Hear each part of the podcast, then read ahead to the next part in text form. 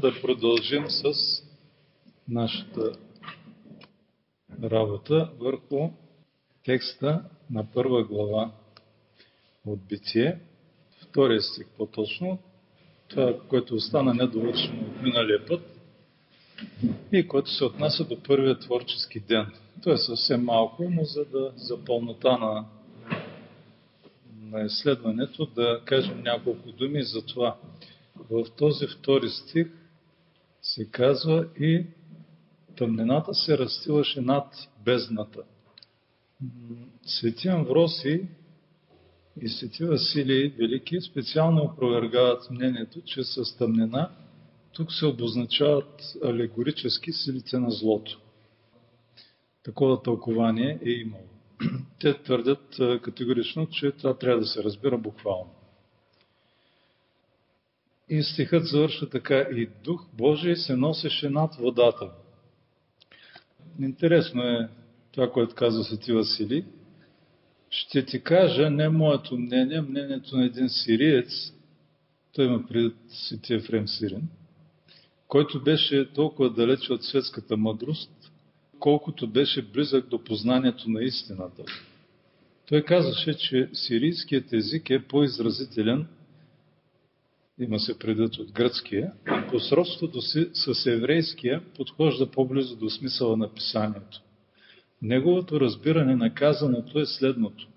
Думата ношаше се, се носеше, както казва той, в превода е употребена вместо думата, то не е дума, е цял израз, съгрявал и оживотворявал водното естество, подобно на птицата, която мъти яйцата и предава на съгряваното някаква живителна сила. Подобно на тази мисъл, казват, се обозначава с тази дума и на това място. Духът се носеше, т.е. подготвял водното естество за раждането на живите твари. По този начин се дава достатъчно обяснение на предлагания от някой въпрос. Бездействен ли е оставал духът при делото на сътворението? Самият преподобния Ефрем казва, съгрявал, оплодотворявал и правил родотворни водите, подобно на птица, която с разперени крила лежи върху яйцата и със своята топлина ги съгрява и оплодотворява. Именно Светият Дух тогава ни е представил образа на светото кръщение, в което като се носи над водата, той поражда Божиите чеда.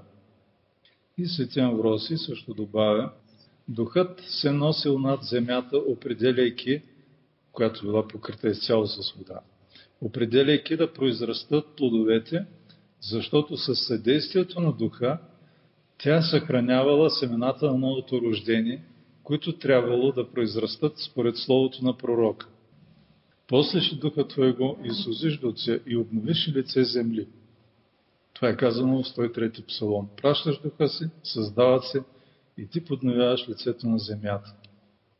В този първи творчески ден става нещо друго много важно и рече Бог да бъде светлина и биде светлина. Преподобният Ефрем, съгласно с другите отци, ни казва ясно, че тази светлина не е имала нищо общо с светлината на Слънцето, което е било създадено едва от четвъртия творчески ден. По-точно той казва, светлината, появила се на земята, е била подобна или на светъл облак, или на изгряващото слънце, или на стълпа, светъл на еврейския народ в пустинята. Във всеки случай, несъмнено е само това, че светлината не би могла да разсее обхващащата всичко тъмнина, ако не би разпространила навсякъде или своята същност, или лъчи подобно на изгряващото слънце.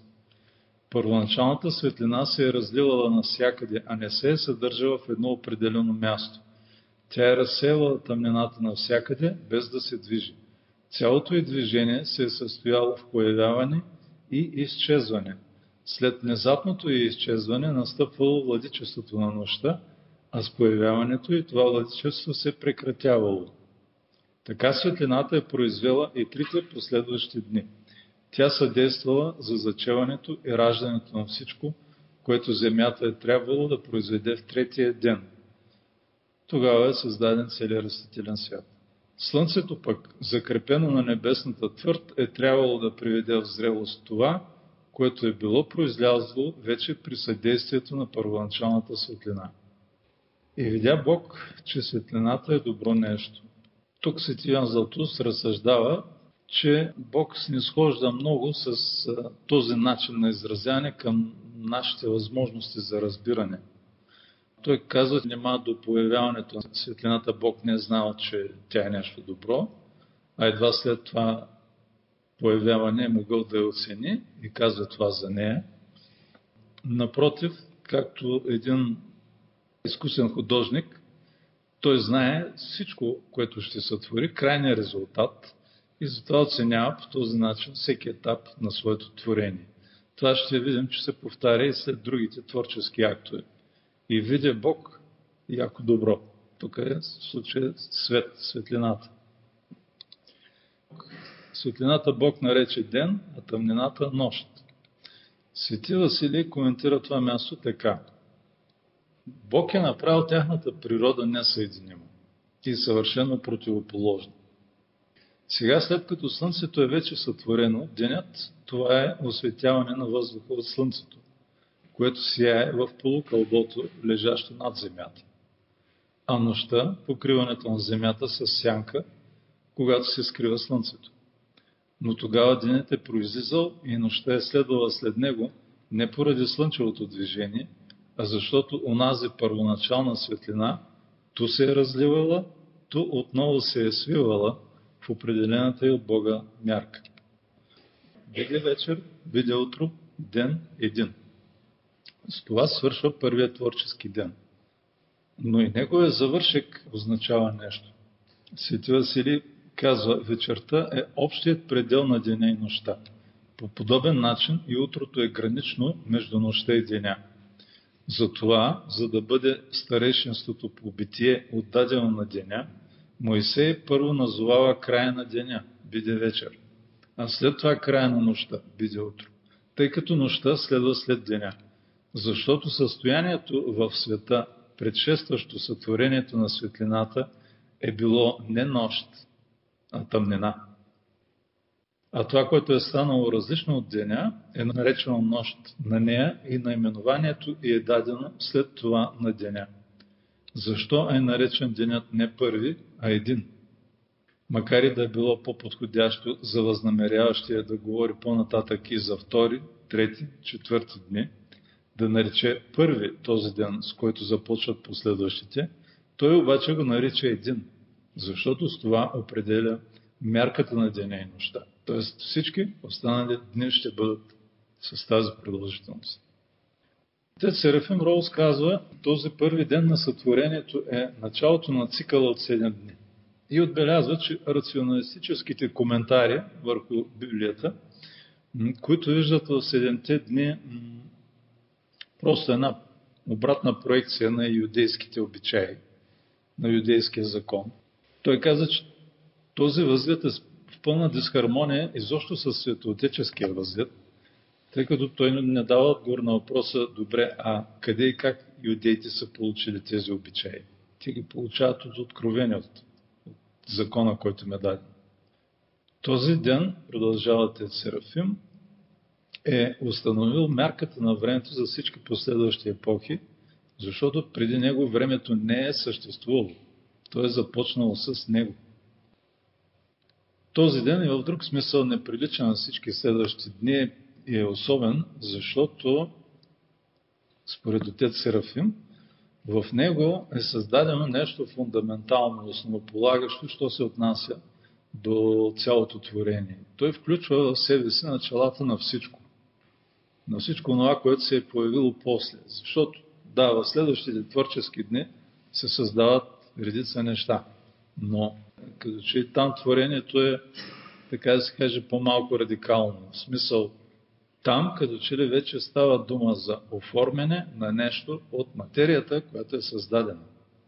Тук можем да отбележим и голямата разлика, която съществува между християнския възглед за сътворението и възгледите на различните древни народи, в чието езически митове има митове за сътворението – Бихме могли да прибавим тук и възгледите на древните езически философи, които също много са разсъждавали по този въпрос.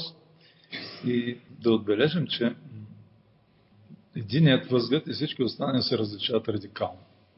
Защото и в древногръцката митология, в древногръцката философия, на Бога се гледа като на демиург, т.е. който оформя нещо, създава нещо, обаче той го създава, оформя го от първичния хаос, който е съществувал преди него.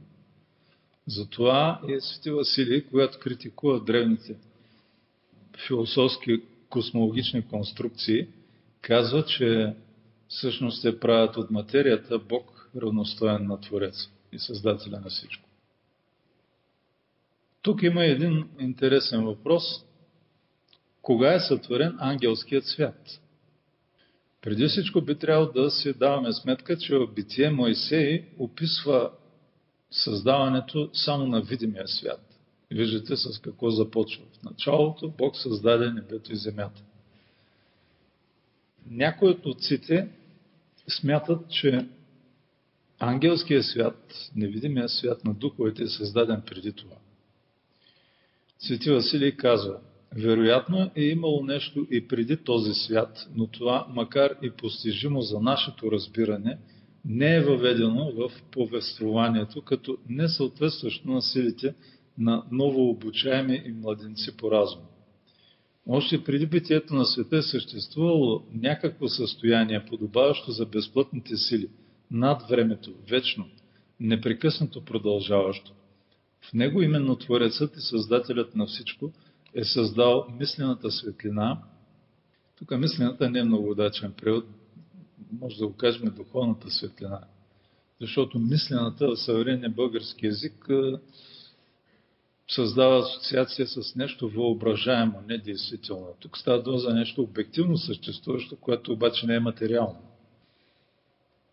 Подобаваща за блаженството на обичащите Господа, разумните и невидими природи и цялото украшение на умосъзерцаемите твари, превъзхождащи нашето разбиране по такъв начин, че не е възможно да се изнамерят и имена за тях.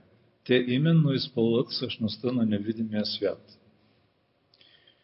Подобно нещо казва свети Амвросий Медиолански. Ангелите, господствата и властите, макар и да имат началото на съществуването си в определено време, вече ги е имало, когато е бил създаден света. Тук той цитира апостол Павел, думите му от първото послание до Колосени. Чрез него, т.е. чрез Христос е създадено всичко, видимо и невидимо, било престоли, било господства, било началства, било власти. Всичко чрез него и за него е създадено. Подобно нещо можем да открием в книгата Иов от Стария Завет, където е казано при общото лекуване на утренните звезди, когато всички Божии синове, т.е. ангелите, възклицаваха от радост. Те са били създадени и са съзерцавали творческите актове на Бога при сътворението на видимия свят. Също така от битие, малко по-нататък, виждаме, че на шестия ден Адам е бил изкушен от сатаната. Адам и Ева са били изкушени, поради което и знаем, че битката на небето с възгорделите си ангели, както е описано в Апокалипсис и както свидетелстват и думите на самия Господ в Евангелието, преди това вече се е състояла и Сатаната вече е паднал от небето, подобно на мълния, както се казва в Евангелието от Лука. С това можем да приключим за нещата, които ни каза светите отци за първия творчески ден и да преминем към втория. За него се говори в стихове 6 и 8 на първа глава на Битие. И рече Бог да има твърд посред водата и тя да дели вода от вода тъй и стана. И създаде Бог твърдта и отдели водата, що беше под твърдта, от водата над твърдта. Тъй и стана. Твърдта Бог нарече небе. И видя Бог, че това е добро.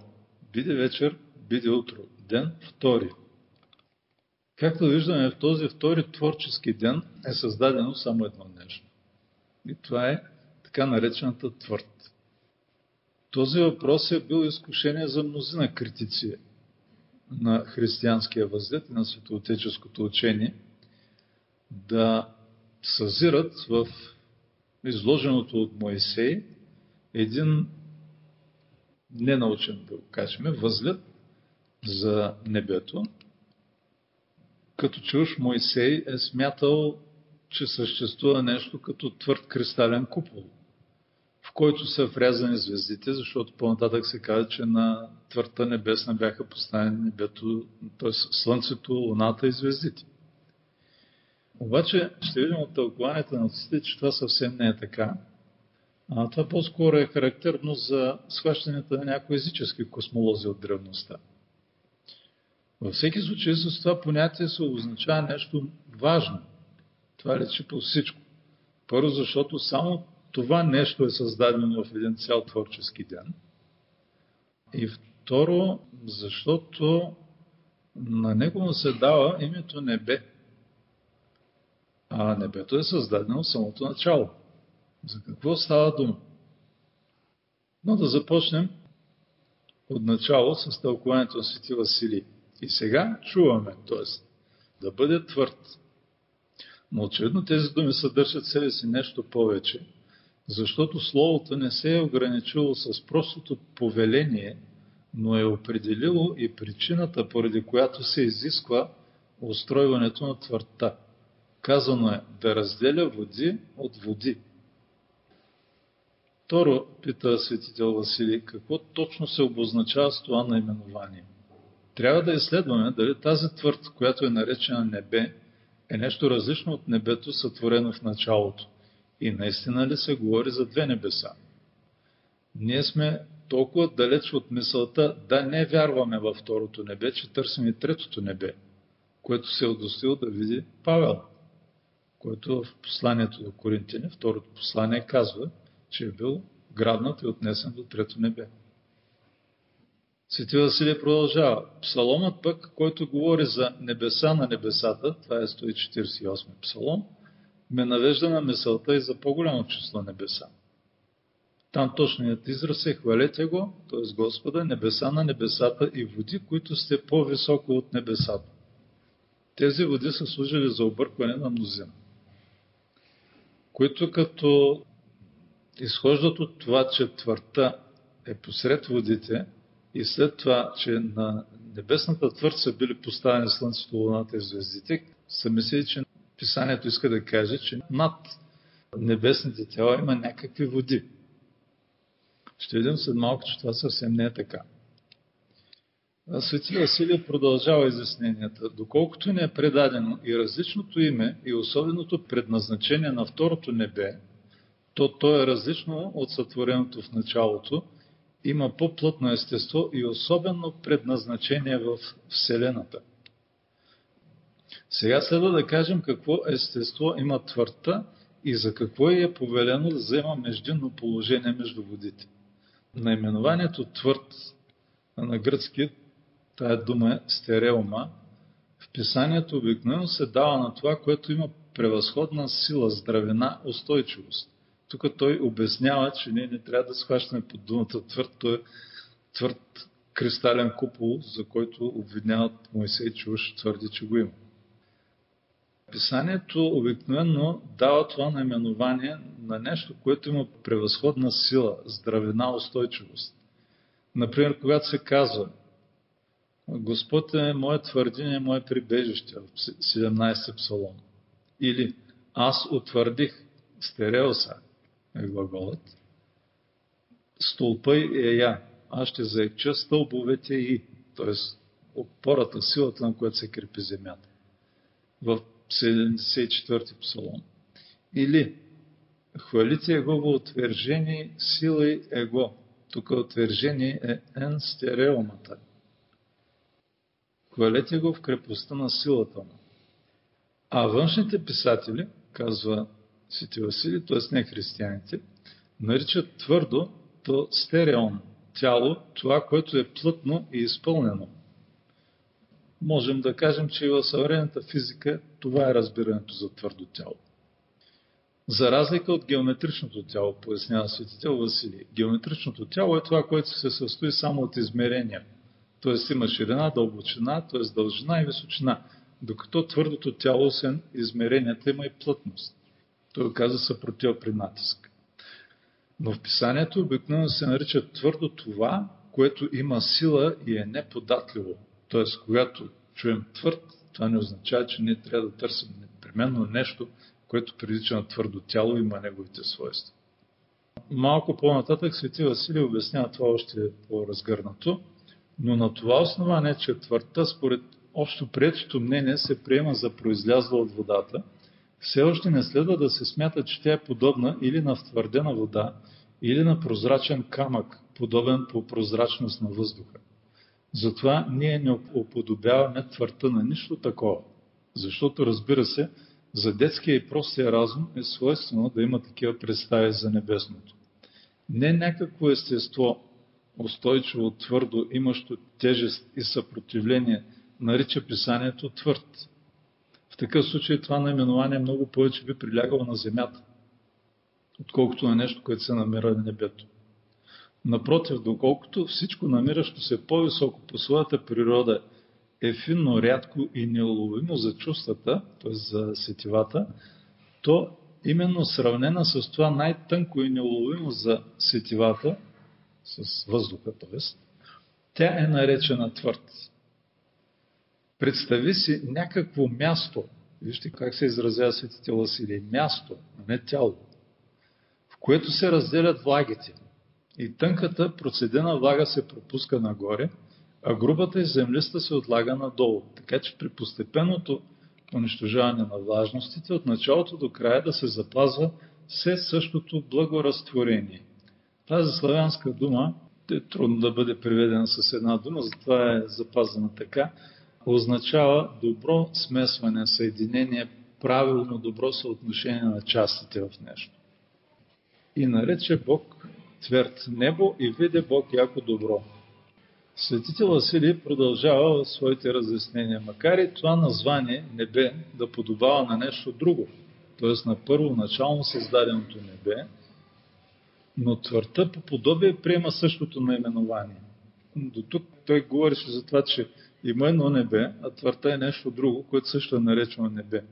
Сега започва да говори за това, че има един общо употребителен смисъл, много по-широк на името Небе, както и на името и на наименованието Твърд, които в това отношение са синонимни.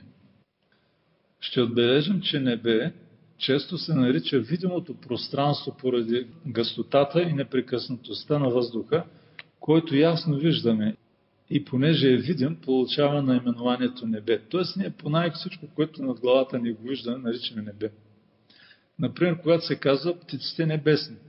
И още, птиците да полетят над земята по небесната твърд. Това е израз на самото писание, на битие от 20 стих.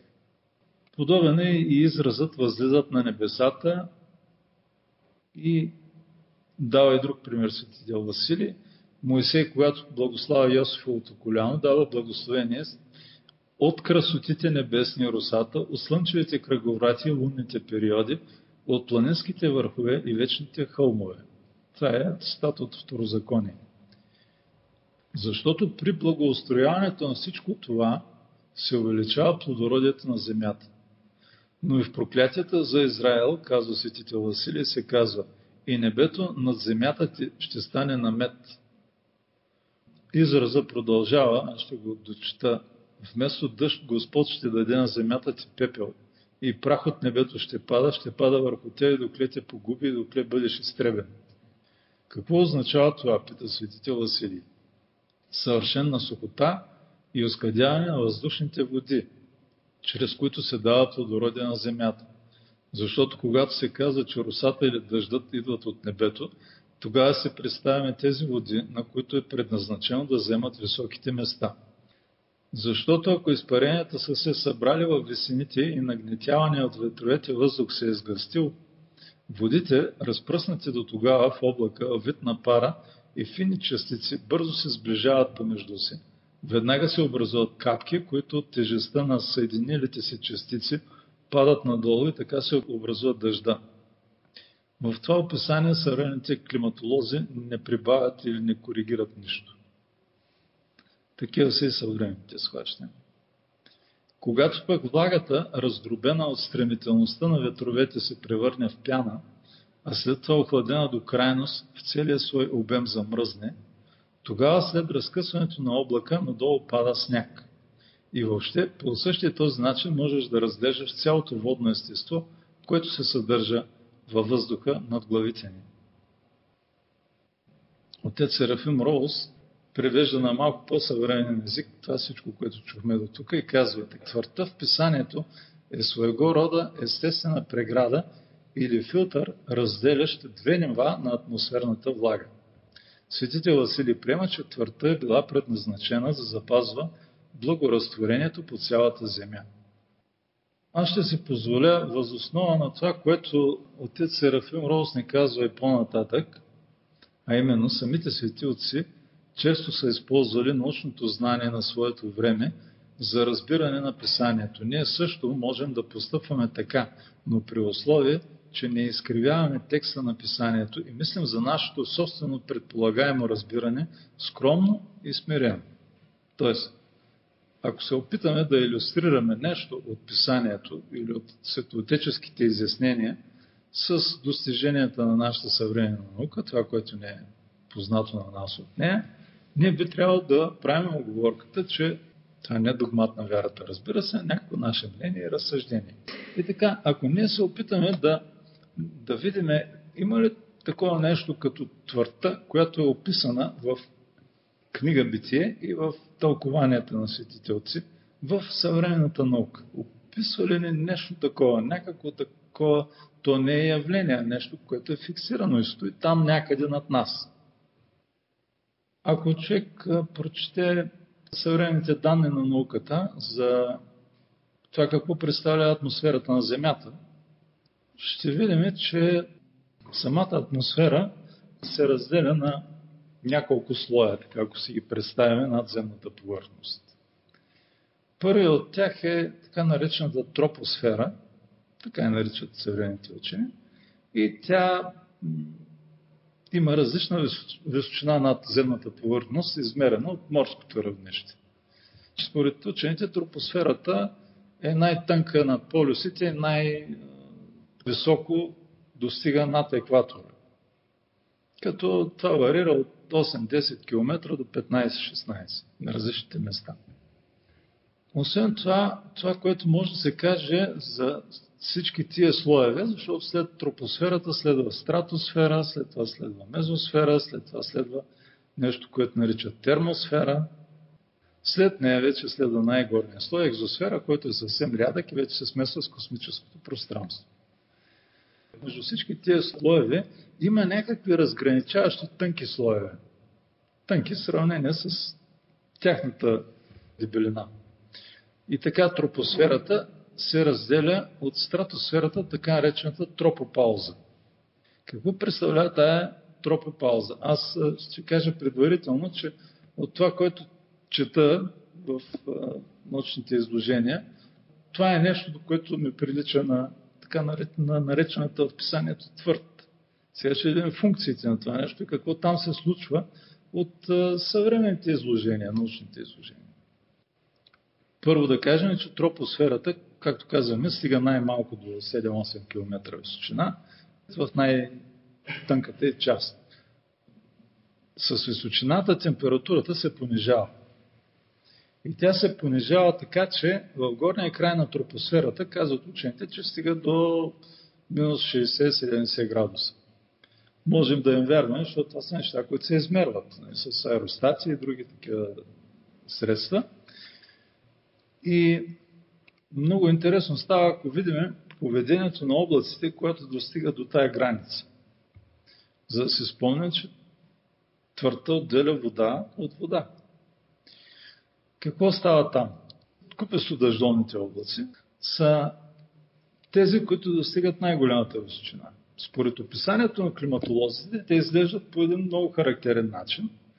Създават се благодарение на това, че има много висока температурна разлика и топли въздушни маси много бързо се издигат нагоре, защото топли въздух е по-лек от студени. Те се издигат много бързо нагоре и тези маси увличат много водна пара. Водните пари в атмосферата, казват учените, че са някакво огромно количество. Може да съдим и по измерванията на валежите. И така, когато тръгне много бързо нагоре тази въздушна маса, облакът, той отдолу изглежда като фуния, която се разширява. А отгоре климатолозите казват, че прилича на наковалня, така го наричат. Тоест отгоре има един равен връх. Това се дължи, пак според съвременната наука, на факта, че там облака опира в тропопаузата. Защо опира и защо спира там и не преминава над нея? Над твърта, да го кажем на езика на писанието. Затова, защото до там температурата е постепенно намаля, обаче там, изведнъж на тази височина, на тази граница, температурата на въздуха спира да намаля, така казват учените. Не само спира да намаля, ами след тропопаузата вече в стратосферата, тя започва да се увеличава. И тогава топлия въздух вече не може да се издига нагоре.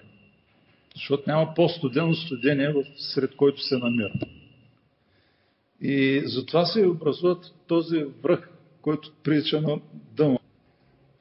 В атмосферата, това, което е под тропопаузата, в най-долния слой, тропосферата, според учените се намират около 90% от цялата маса на атмосферата. Тоест всичко нагоре вече е много по-рядко. И така ние виждаме, че има около Земята, според съвременната наука, едно кълбо, което обхваща земното кълбо. И което всъщност е границата на атмосферата, в която може да има живот. Обаче и това, което се намира отгоре, оказва се, че както казва писанието, твърта отделя води от води, отгоре също има водни пари. И се оказва, че те играят някаква много важна роля за живота на Земята и за съществуването на земната атмосфера. Защото тези водни пари, които се намират вече в стратосферата, над тази тропопауза, която е тънкия разделящ слой, като казвам тънък, това е условно, защото някой казва, че варира от километър до два. Тези водни пари, които се намират над тропосферата и които всъщност според учените са около 10 или най-много до 20% от всички водни пари, които се намират във въздуха, значи другите 80 са под тази граница. Но тия, които са отгоре, имали много важното значение на, на парник и предизвикват парниковия ефект, който всъщност осигурява температурата на Земята, която я имаме сега. В някаква статия, сравнително неотдавнашно, от 2013 година, казват, че учените до сега са знаели какви са процесите, които се развиват с топлообмена, движението на въздушните маси и така нататък, облаците, кога един облак може да пробие, да направи връх над тази равна повърхност, защото и това се случва в редки случаи.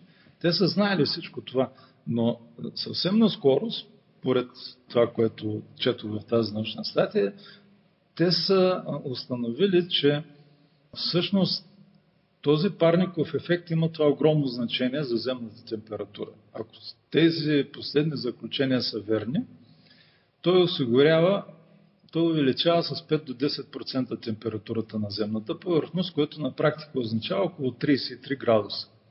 Ако бъде извадена от средната земна температура, бъде извадено това количество 33 градуса, се получава, че ако ги нямаш и тия пари, водни пари, които играят парниковия ефект в ниската стратосфера, непосредствено над тропопаузата, тогава температурата на земната повърхност, средната, би била минус 18 градуса.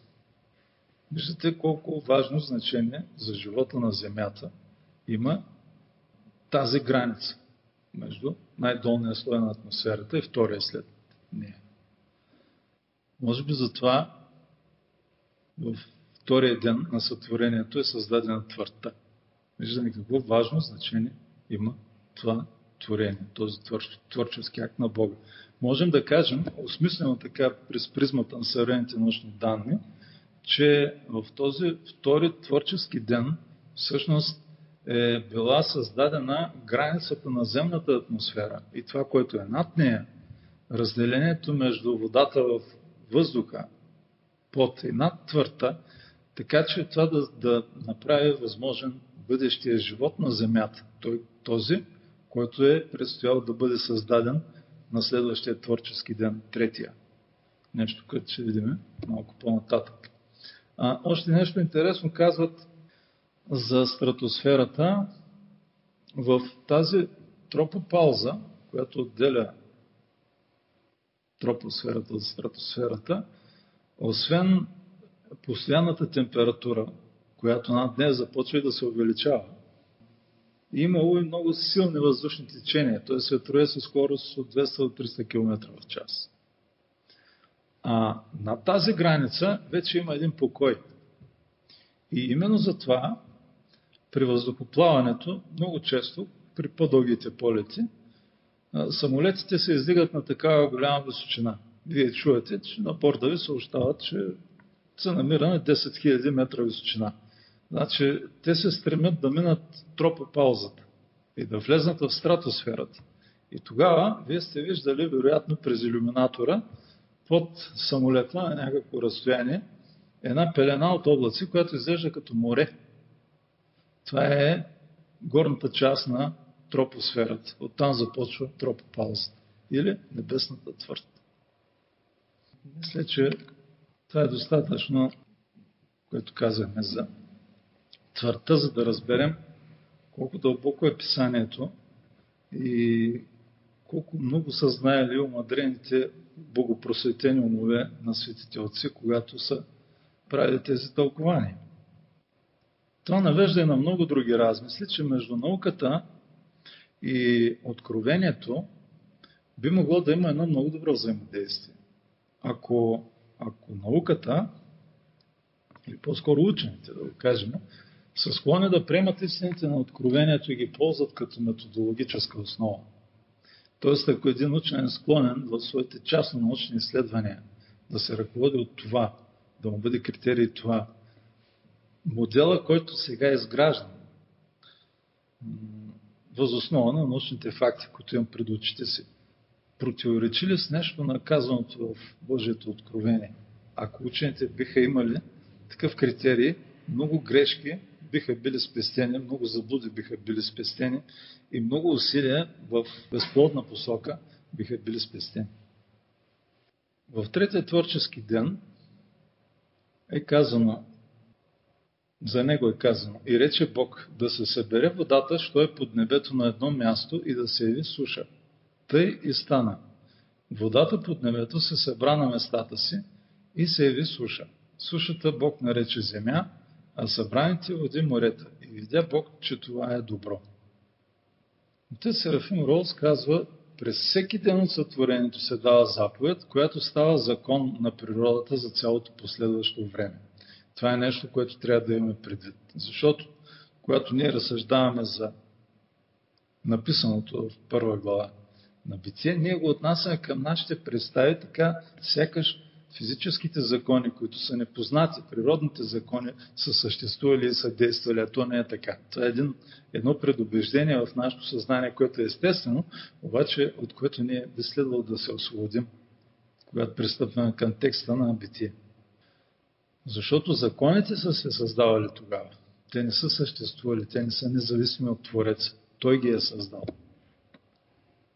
Заедно с творението някак това обягва от вниманието, защото да, възприема се, че творческите актове на, на Бога създават земята, небето и всичко, което след това е създадено на земята и под небето, но някак като че ли това, че се създават и самите закони, липсва в нашето съзнание, то е естествено. Просто трябва да внимаваме за това. Светител Василий го пояснява. Може би някой ще попита, защо принадлежащото на водата по природа, т.е. силата да се стреми надолу по наклона, писанието приписва на повелението на Създателя. Ако е такова свойството на водите, то не е било необходимо да им бъде давано повелението да се съберат на едно място. Защото водата сама, по естествения си стремеж надолу, неминуемо е трябвало да се стече там, където е най-дълбоката падина и да не спира, докато не се изравни нейната повърхност. Светител Василий отговаря така. На тебе са ти станали известни движенията на водата след заповедта на владиката. Сега тя се разсича навсякъде. Тя е непостоянна. по природа се стреми към ниските и вдлъбнати места. Но каква сила е имала преди по силата на тази заповед да се появи у нея такъв стремеж към движение, самият ти не знаеш и не би могъл да чуеш от никакъв очевидец. Помисли, че Божието Слово твори самото естество и заповедта, дадена на творението тогава, определя реда на сътвореното и за последващото време. Денят и нощта са създадени веднъж, но от тогава и до сега не престават, сменяйки се да следват един след други и да делят времето на равни части. Второ, отбеляза светител Василий друго възражение. Казват, защо на водите е заповядано да се съберат на едно, а ние виждаме много морета при това отделение едно от друго на твърде голямо разстояние. На възражението, уж нашето учение за сътворението на света противоречи на опита, защото, както се вижда, не само на едно място са, са се събрали водите, може да бъде казано много и то само по себе си е известно на всеки го. Нима ще не посочат блатата и събиращите се от дъжда води и ще мислят, че с това са опровергали нашето учение. Творецът е нарекал събиране на едно място най-голямото и пълно събиране на водите. Това, което на съвременен научен език се нарича Световният океан. Макар и да има отделни неголеми събирания на вода, но това събиране, което отделя цялата водна стихия от останалите стихии, е само едно. Защото и езерата, които се намират в различните страни, разбира се, са събирания на води, но ние говорим за това събиране, което е най-голямо от всички и по големина е съпоставимо с Земята. Според съвременните научни измервания, дори площа на водите превъзхожда два пъти повече площа на земната повърхност. Около 70-71% от повърхността на Земята е водна повърхност. Това са езерата. Морето едно, както разказват пътешестващите около Земята. За Червено море казват, че то се свързва с морето, лежащо отвъд Гадес. Гадес е един испански град, Кадес се нарича сега, за него каза, че това е, може би, първият западноевропейски град, създаден от финикийците около 1100 години преди Христовото Рождество и се намира отвъд Гибралтар. Тоест на западния бряг на Испания, на юг от Португалия, морето лежащо отвъд Гадес, очевидно това е Атлантическия океан. Виждате какви представи са имали древните. Те са знаели, че Червено море, което се намира между Африка и Синайския полуостров и продължава в Индийския океан, се свързва с морето отвъд Гадес, т.е. с Атлантическия океан. Това означава, че знаят за целия Индийски океан и как те под Африка се съединяват. Относно заповедта да се събере водата и да се яви суша, е поставен въпроса как е станало това. Защото си спомняме, че в първият творчески ден цялата земя беше безвидна и неустроена и беше покрита от водната бездна. Как така е станало това сега? Издигнала ли се е земята? Или е станало някакво събиране на води под земята в някакви големи местилища? Самото свещено писание не дава отговор на този въпрос отците го засягат и говорят доста предпазливо, защото те поначало правят много предпазливо догадки, когато трябва да направят предположение или да речем да изградят частно научен модел за нещо, както се казва сега. Те го правят само до толкова, доколкото могат да се опрат на Светото Писание. Светия Мороси казва, извършеното от него, т.е. от Бога в действителност, за което не съм узнал от ясното свидетелство на писанието, преминавам с мълчание като тайна, за да не възбудя случайно други въпроси, започвайки от това място. Независимо от това, аз поддържам, че в съответствие с писанието Бог може да разшири ниските области и откритите равнини, защото Той казва, аз пред тобой пойду и горе уравню. Това е в пророчеството на Сити Исаия. Тоест, за светите отци, ако се изразим на един съвременен език, това напущане на текста на писанието, т.е. прякото тълкование на текста, изграждането на някаква хипотеза, прилича на, да речем, излизането на космонавта в открития космос. Това е възможно, ако има здрава връзка с кораба и сигурни средства за завръщане. Така се отнасяте към Светото Писание.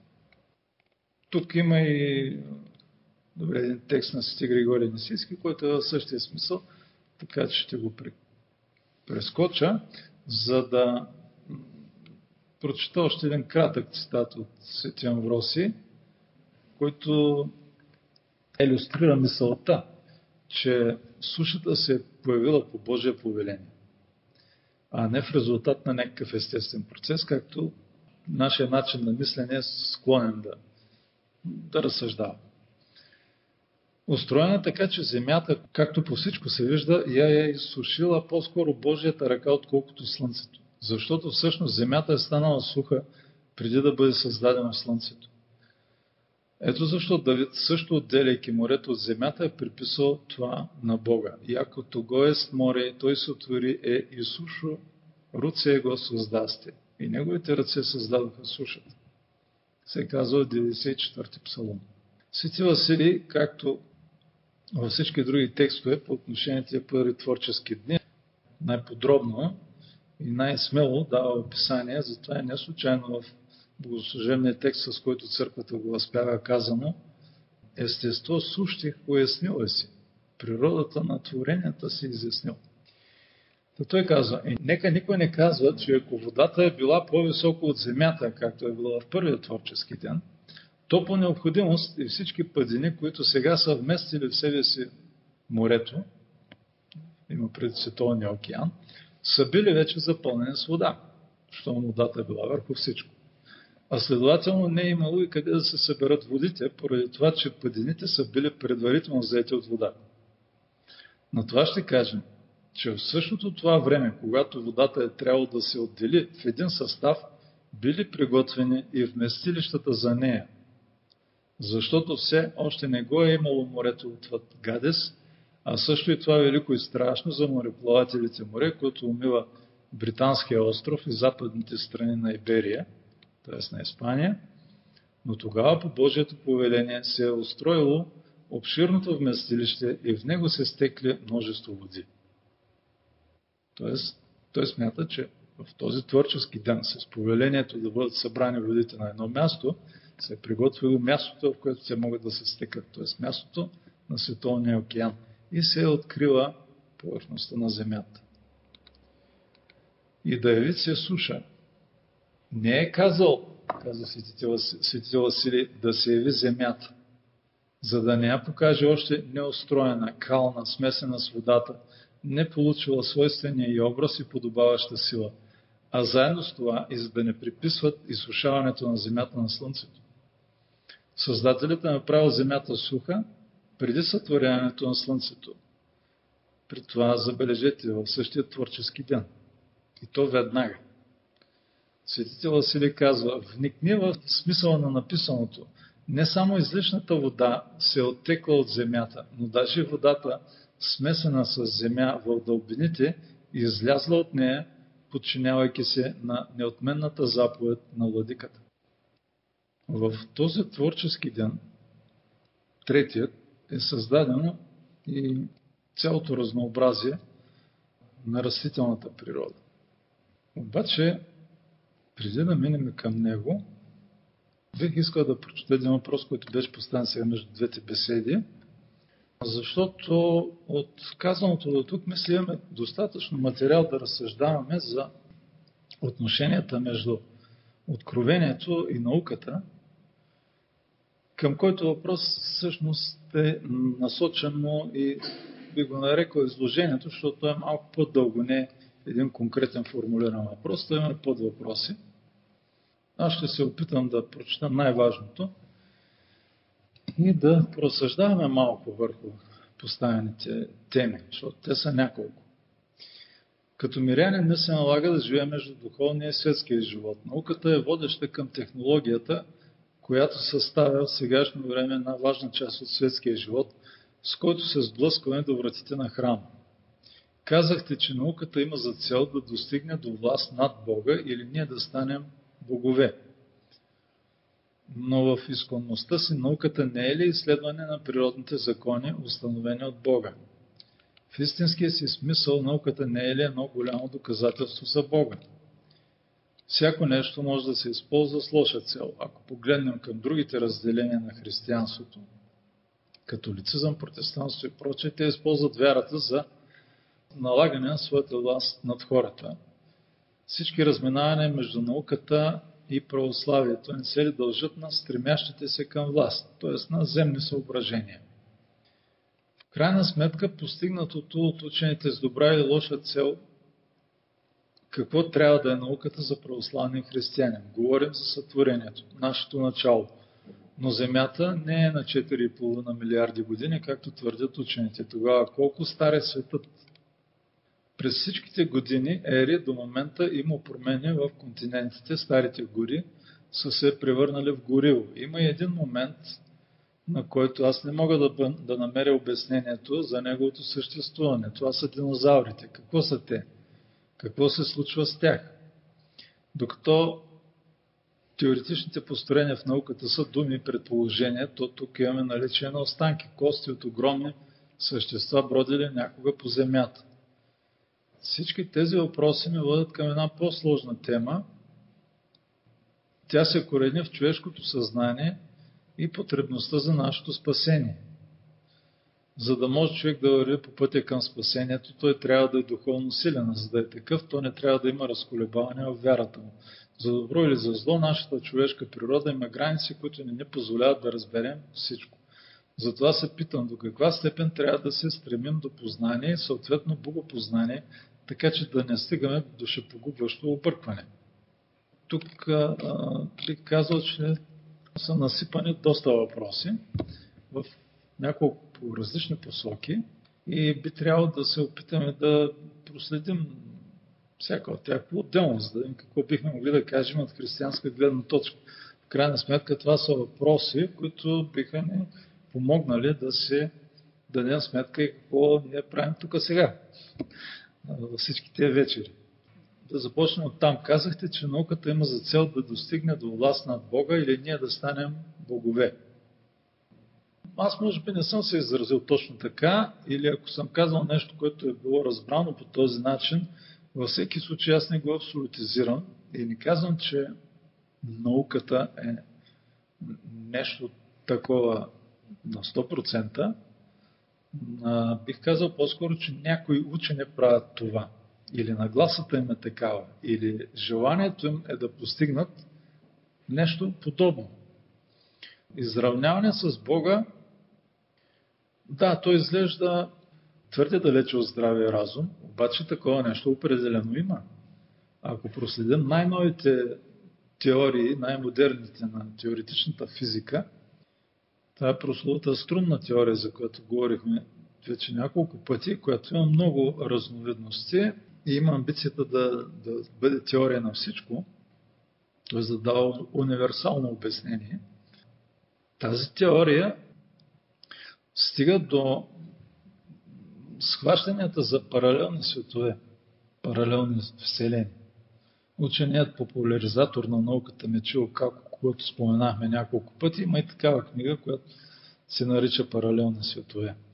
И в такъв тип изследвания, в такъв тип възгледи се разпространяват все по-широко сред определени научни среди, да не кажем сред всички, някои хора с по-здрав разум казват, че това е безсмислица. Това е много далече от здравия разум да мислят, че има паралелни светове, като те си представят дори, че може в лабораторни условия да бъдат създавани паралелни вселени.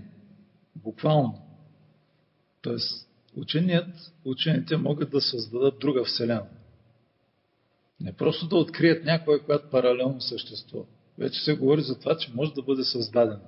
И сериозно, поне някои хора поставят въпроса, че трябва да се коментират вече нравствените аспекти на този вид, вид проблематика. Тоест, ние създаваме една нова вселена, обаче цялата отговорност за това е върху нас – ако в нея ще има убийства, войни и всякакви други престъпления, каквито виждаме в нашата, не е ли отговорен този, който я е създал?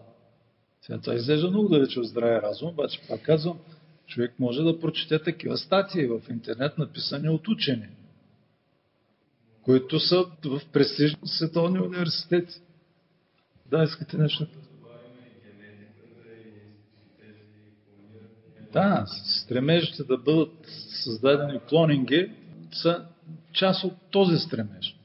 Но аз казвам, че все пак това не го абсолютизирам. Науката и мисля, че това го иллюстрирах достатъчно ясно с тези разсъждения, които не знам дали са верни. Идентифицирането на твърта с това, което наричат учените тропопауза в земната атмосфера. Аз не твърдя, че това е на 100% верно. Приемете го по едно разсъждение, но по много неща просто ми прилича. Та, мисля, че достатъчно ясно иллюстрирах с това съпоставяне на научните факти, на това, което е несъмнен научен факт, нещо установено с наблюдение, експеримент, нещо, което може да бъде потвърдено от експеримента, може да бъде измерено, от това, което е модел, хипотеза, теория. И от начина, по който тя се изгражда, от това, което служи за нейна основа. Защото, когато се поставя следващия въпрос, той е във връзка с казаното до сега. В изконността си науката не е ли изследване на природните закони, установени от Бога? Бих казал, истинската наука би трябвало да бъде точно това. Защото натрупването на положителните научни знания е нещо несъмнено полезно. Но за мнозина учени критерии за научност са естествените така наречени обяснения, т.е. материалните обяснения. Когато на тях им се каже, в свещеното писание пише така за сътворението, те казват, отстраните го, това не е научно, това е религия. Ние трябва да намерим научно обяснение, което означава материалистическо обяснение. В много умове това присъства много, много силно.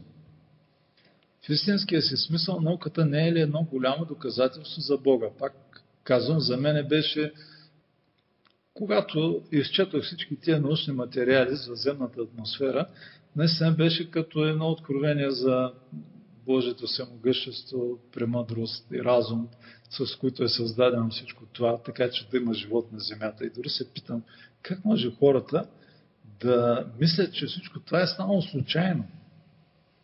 Е случайно съвпадение, обаче в продължение толкова милиарди години, че да може да се случи това съвпадение – и да се достигне до всичко това. Имаше едно уструмно сравнение от някой учен креационист, който казваше, че твърденията, че в продължение на милиарди години всичко това може да се случи, така че да имаме живот и разум, произлезе по естествен начин, приличат на следното.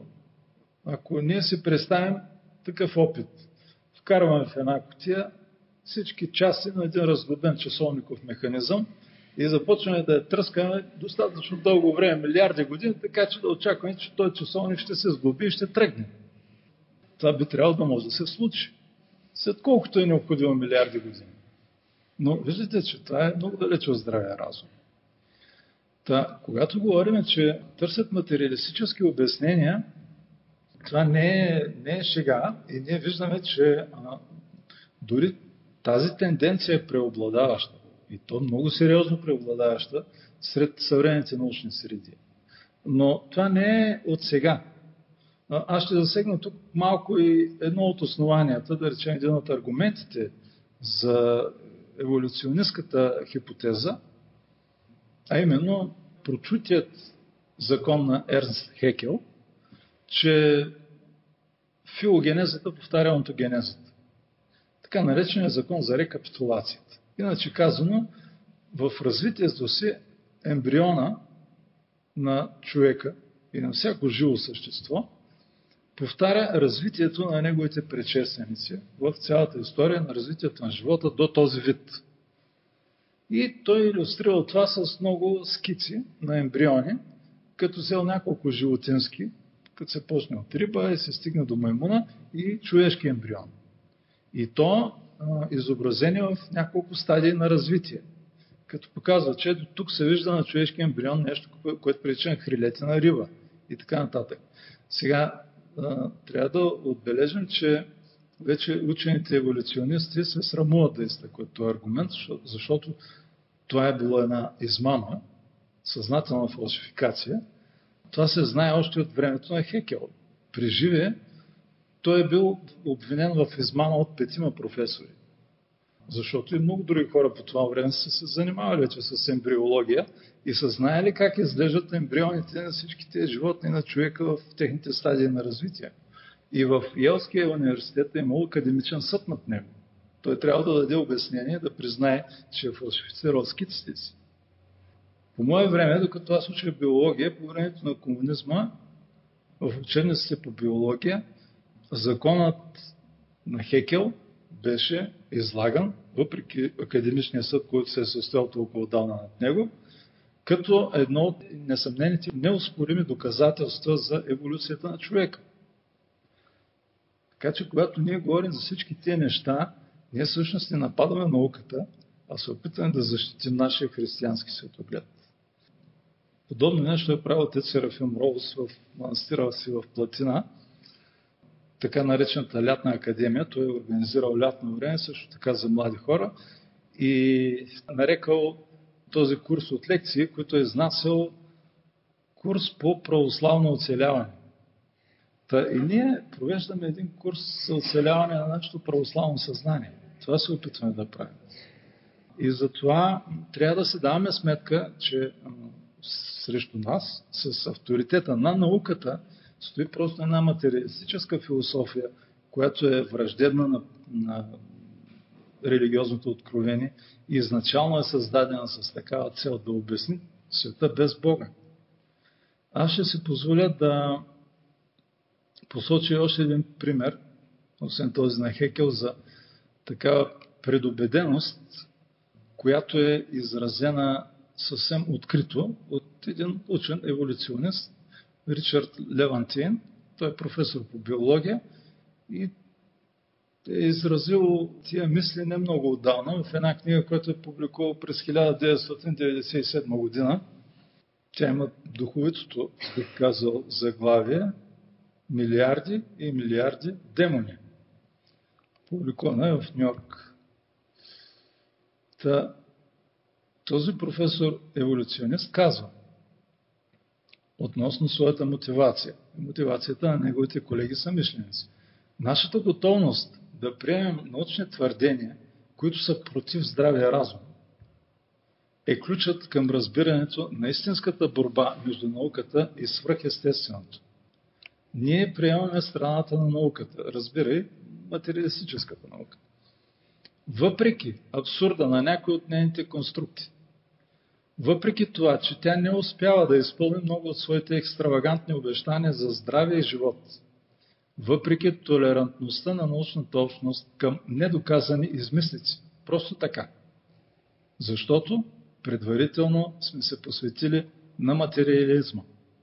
Не методите и постулатите на науката по някакъв начин ни заставят да приемем материалистическото обяснение на видимия свят, а напротив, нашата привързаност априори към материалните причини ни принуждава да създадем такъв изследователски апарат и такава система от концепции, които да произвеждат материалистични обяснения, без значение колко противни на интуицията и колко смущаващи за непосветените могат да бъдат те. Непосветените са обикновените просто смъртни хора извън научните кабинети и лаборатории. Нещо повече. Този материализъм е абсолютен, защото не можем да позволим на Бог дори кракът му да стъпи на прага на вратата ни. Това е публикувано на 9 януари 1997 година. Виждате за какво става дума.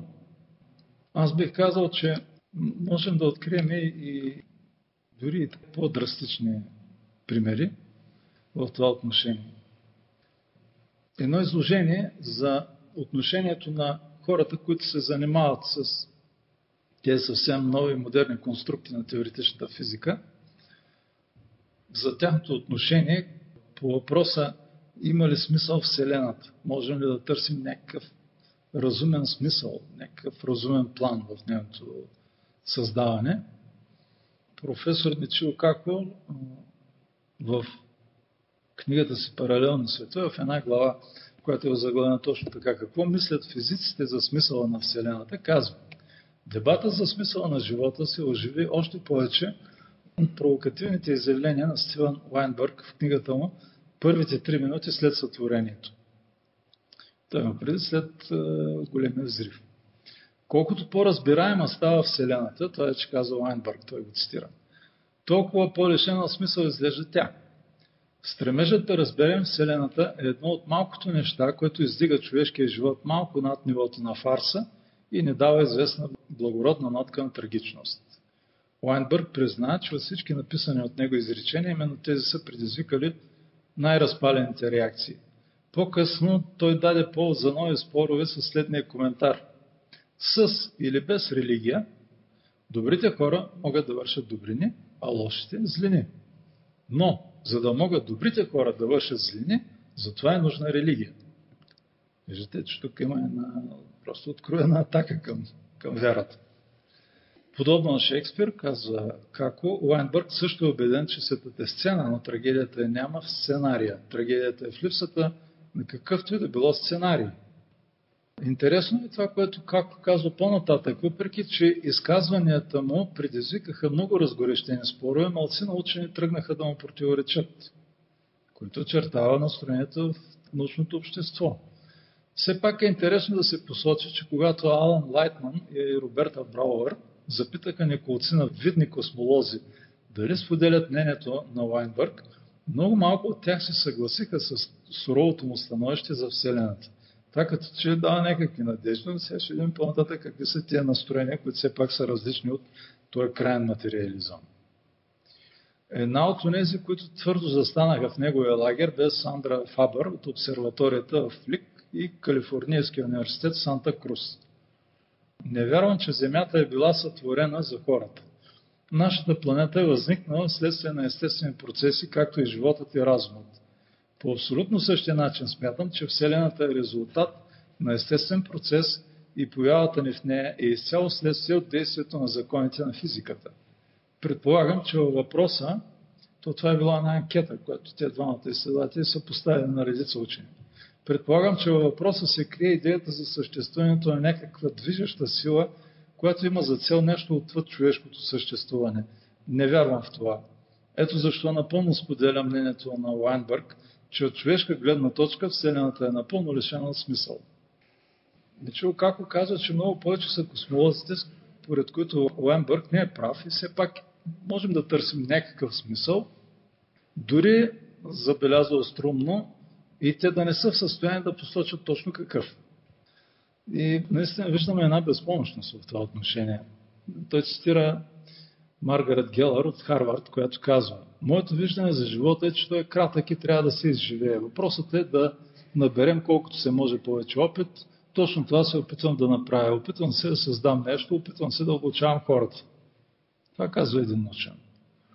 А някои наистина виждат Вселената като творение на Бог, имащо определена цел. И тук той цитира един учен, за който аз предварително ще кажа, че се оказа, че той всъщност е вярващ християнин, евангелист, принадлежащ към някоя протестантска църква в Америка. Дон Пейдж, който от университета в Албарта, който между другото е бил и по-рано е бил ученик на Стивън Хокинг, много, много известно име. Но той се е станал вярващ човек. Та той казва, да, бих казал, че Вселената определено има някакъв смисъл. Не знам какви са целите, но според мен една от тях е хората да станат приятели на Бог. А може би по-голямата цел е прославата на Бога. Но това е да речем един лъч в цялата палитра. Мичил Како задава въпроса какъв е верният път към истината, разумът или откровението? И излага своето собствено становище. Струнната теория, в която той вярва, не позволява да разглеждаме атомните частици като ноти на трептяща струна. А законите на химията съответстват на мелодиите, които могат да се свирят на тези струни, докато законите на физиката олицетворяват хармониите. Сега тук внимавайте, защото в следващото изречение той великодушно отрежда някаква роля на Бога във всичко това. Вселената е една огромна струнна симфония, а умът на Бог може да се разглежда като трептяща през хиперпространството космическа музика. След като е казал тази така интересна мисъл, красива и ефектна, той каза, ако тази аналогия е вярна, трябва да си зададем следващия въпрос. Има ли композитор? След като вече е говорил за Бога, пита има ли смисъл във всичко това. Тоест, много странен човек този начин си, си представя Бога. Дали някой е проектирал теорията, за да позволи изобилието от възможни вселени, които виждаме в струнната теория. Ако Вселената е като финно настроен часовник, има ли часовникар? По-интересно е да видим и възгледите в това отношение на известния Алберт Айнштайн, защото често пъти се казва, че той е вярвал в Бога. Имал е някаква вяра в Бога, може би не точно християнската, може би някаква по-особена представа, но той е бил така или иначе вярващ човек. Но да започнем пак с един ефектен въпрос на Мичо Како, който веднага свърза това с Айнштайн. В този смисъл струнната теория хвърля известна светлина и върху въпроса имал ли е Бог избор? Когато Айнштайн създава теориите си, той винаги се задава въпроса как бих проектирал Вселената самият аз? Айнштайн стига до идеята, че може би Бог не е имал избор по този въпрос. Тоест има някаква необходимост, която е извън над него и която го принуждава да създаде Вселената точно по този начин. Тогава той, разбира се, не е творец. Това е някакъв принцип, това е нещо абстрактно. Попитали Айнштайн, който често пише надълго и на широко за старец с главна буква, така наричал той Бога. Дали съществува Бог? Според него съществуват два вида богове. Първият е личният Бог, онзи, който отговаря на молитвите, Богът на Авраам, Исаак и Моисей, който разделя морета и върши чудеса. Знаем, че Айнштайн е бил евреин. Така че може да се очаква, че ако той има някакви вярване, то ще бъде в характерната за него религиозна традиция. Това обаче не е Богът, в когото биха повярвали повечето учени. На едно място Айнштайн пише, че вярва в Бога на Спиноза, който се разкрива в съществуващата хармония, а не в Бог, който е загрижен за съдбата и постъпките на човешките същества. Богът на Спиноза и Айнштайн е Бог на хармонията, Бог на разума и логиката, каза Ничил Како. И пак цитира Айнштайн. Не мога да си представя Бог, който награждава и наказва собствените си творения, пише Айнштайн. Нито пък вярвам, че отделната личност оцелява след смъртта на тялото. Аз мисля, че с тези цитати достатъчно ясно иллюстрирахме нагласата на преобладащата част от света на научната мисъл в днешно време. Бих казал обаче, че понякога мотивацията, която се разкрива е още по-дълбока. И тя е духовно нравствена. Защото споменатия по-горе Ричард Долкинс, мисля, че именно той, сега нямам пред себе си цитата, просто ще го преразкажа, дори не съм, дори не съм съвсем сигурен, че е негов, но ще направя справка и ще ви го кажа следващия път. Но той пише нещо такова, че той лично е потърсил възможността за обяснение на Вселената без Бога, а чрез еволюцията, посредством естествени причини, материални причини, заради това, защото религията и нравствеността, той приеме сътворението, както го излага откровението, той би трябвало да приеме и религиозния морал, религиозната нравственост. Той казва, тази нравственост ограничаваше моята сексуална свобода. Ето защо аз се почувствах принуден да потърся и да намеря обяснение извън религията. Това може би са някои дълбоки мотиви, които мнозина учени настроени материалистически дори не осъзнават. Защото видяхме, че до сегашната мотивация беше в рамките на материалистическите предубеждения. Мисля с това да приключим тази вечер. Благодаря за вниманието.